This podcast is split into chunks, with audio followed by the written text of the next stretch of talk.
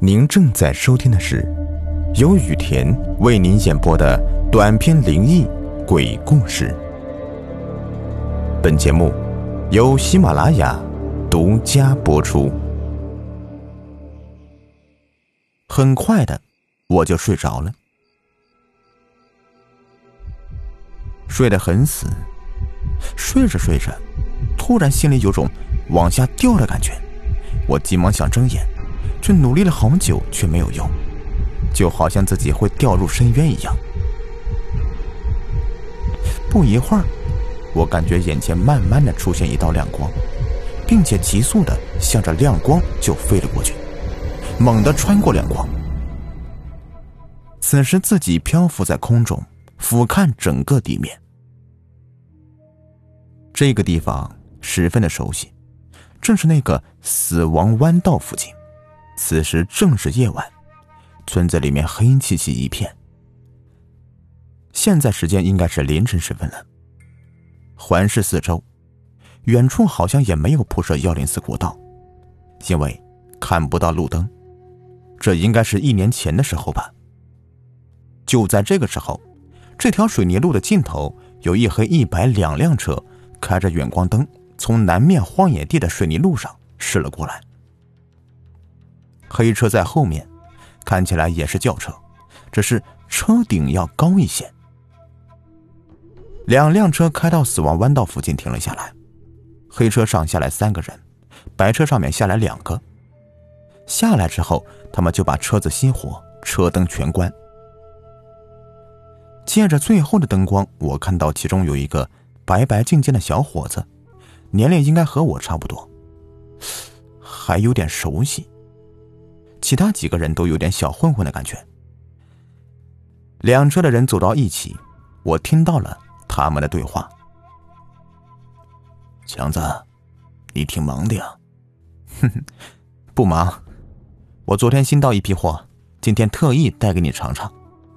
嗯，好啊，那你拿来吧。朦胧的夜色里，隐约看到那个小伙子去了车里，拿了什么东西。我在空中的角度刚好可以透过车窗看到他在车里的一个细微的动作。微微抬头看了车子前挡风玻璃上的行车记录仪，嘴角露出一丝不易察觉的笑容。把东西拿出来，走向对面几个人，就说：“来。”您验验货。听到他叫对方九叔，我心里咯噔一下。不会这么巧吧？昨晚那个司机也叫九叔啊？他们继续谈话。强子，你是不是有什么事情瞒着我呀？哪有啊？您别多想了。您上次说需要不少的货，我今天呀也带来了，绝对真心真意啊。哼那你的行车记录仪是怎么回事呀？嗯，我的人刚才都看到了，你这也太明目张胆了吧？敢戏弄老子？啊，我绝对没有恶意的。您今天要是信不过我，您可以先拿一些货回去尝尝，我送给您的。不必了，你这个卧底。说完这句话，黑车男子一个手势。跟白车一起下来的男子迅速的掏出绳子，强子还没来得及还手，就已经被勒住了，死命的挣扎，手指胡乱的抓着，脚用力的蹬着地面，没两分钟就一动不动了。我看明白了，原来跟强子一起的那个人是对方派来的卧底呀！我心里是一个震惊呢，强子是不是太可怜了吧？紧接着，他们把白车上的行车记录仪取了下来，装在袋子里，以及白车上所有值钱的东西都拿出来，放在自己的车上。随后，他们几个人聚在一起谈论了一番之后，其中一个男子开着白车冲进了那个水塘里，趁车子还没完全沉下去，从窗户爬出来，就到对面岸边抓了两把草，把脚裹住，顺着田里的小沟绕了过来。这边的几个男子将黑车顶部的旅行箱打开，我这时才知道那是什么？很多喜欢旅行的人呢，都会在车顶安装这么一个扁平流线型的箱子，用于装行李。这三个人连拖带举的把强子的尸体装进车顶的箱子里，可能是有些装不下，非常吃力的才把箱子给锁好，随后调转车头，消失在茫茫的夜色中。看到这里，我的心情很不是滋味我见证了一场故意杀人、伪造自杀现场吗？有很多疑点都行不通啊。车子在水里。司机哪去了？他的家人肯定会去找寻呢。还有，他们要把尸体运到哪里去？还有就是，这个九叔和我认识的九叔会不会是同一个人呢？想着想着，我突然被一股神秘的力量猛击了一下，一眨眼的瞬间又被切换了画面。这时，已经是快天亮了。在我眼前的是正在修建的一片新农村，才刚刚建好地基，水泥才浇灌上，看着还没有凝固。我看到一辆熟悉的黑车停在旁边，几个人把车顶强子的尸体好不容易的弄下来，抬着走向地基位置，嗖的一下将尸体扔进去。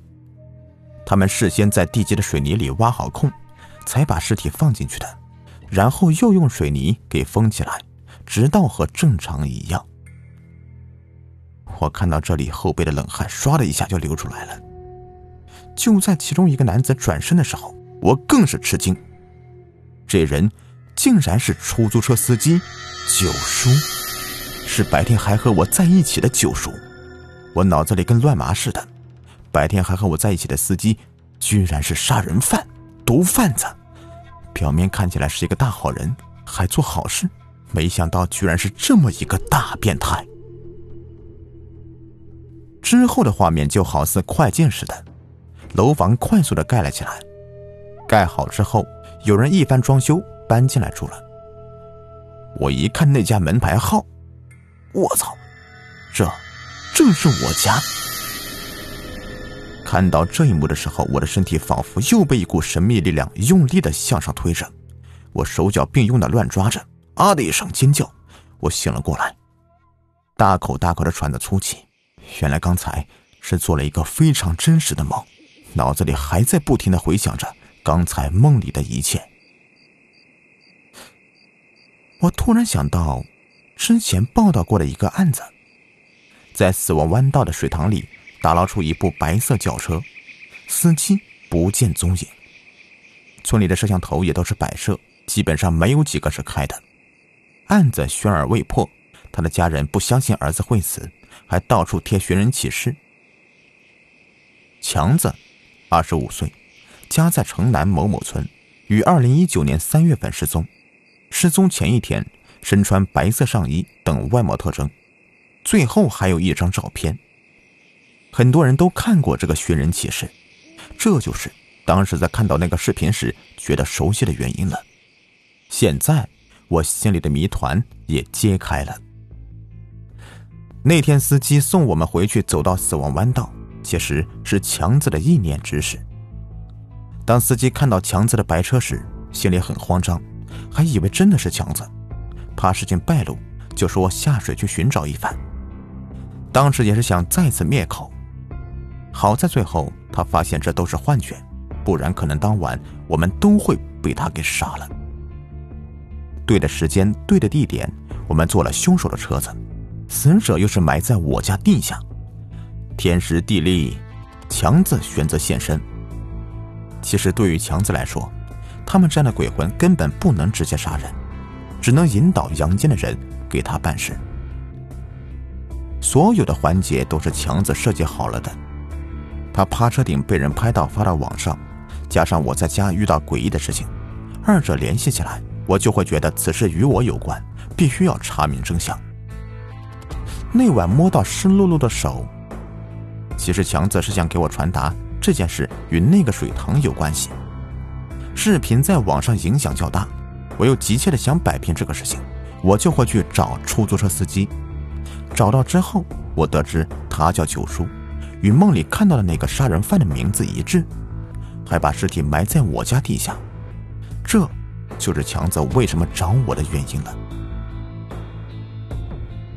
我一夜没合眼，满脑子都是那个梦境，心里一股神秘的力量催动我，挖呀，挖开看看。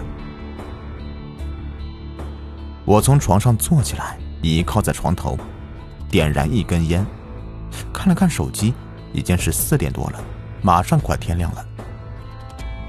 就这样在床上坐到公鸡打鸣，天蒙蒙亮，我已经知道我该怎么做了。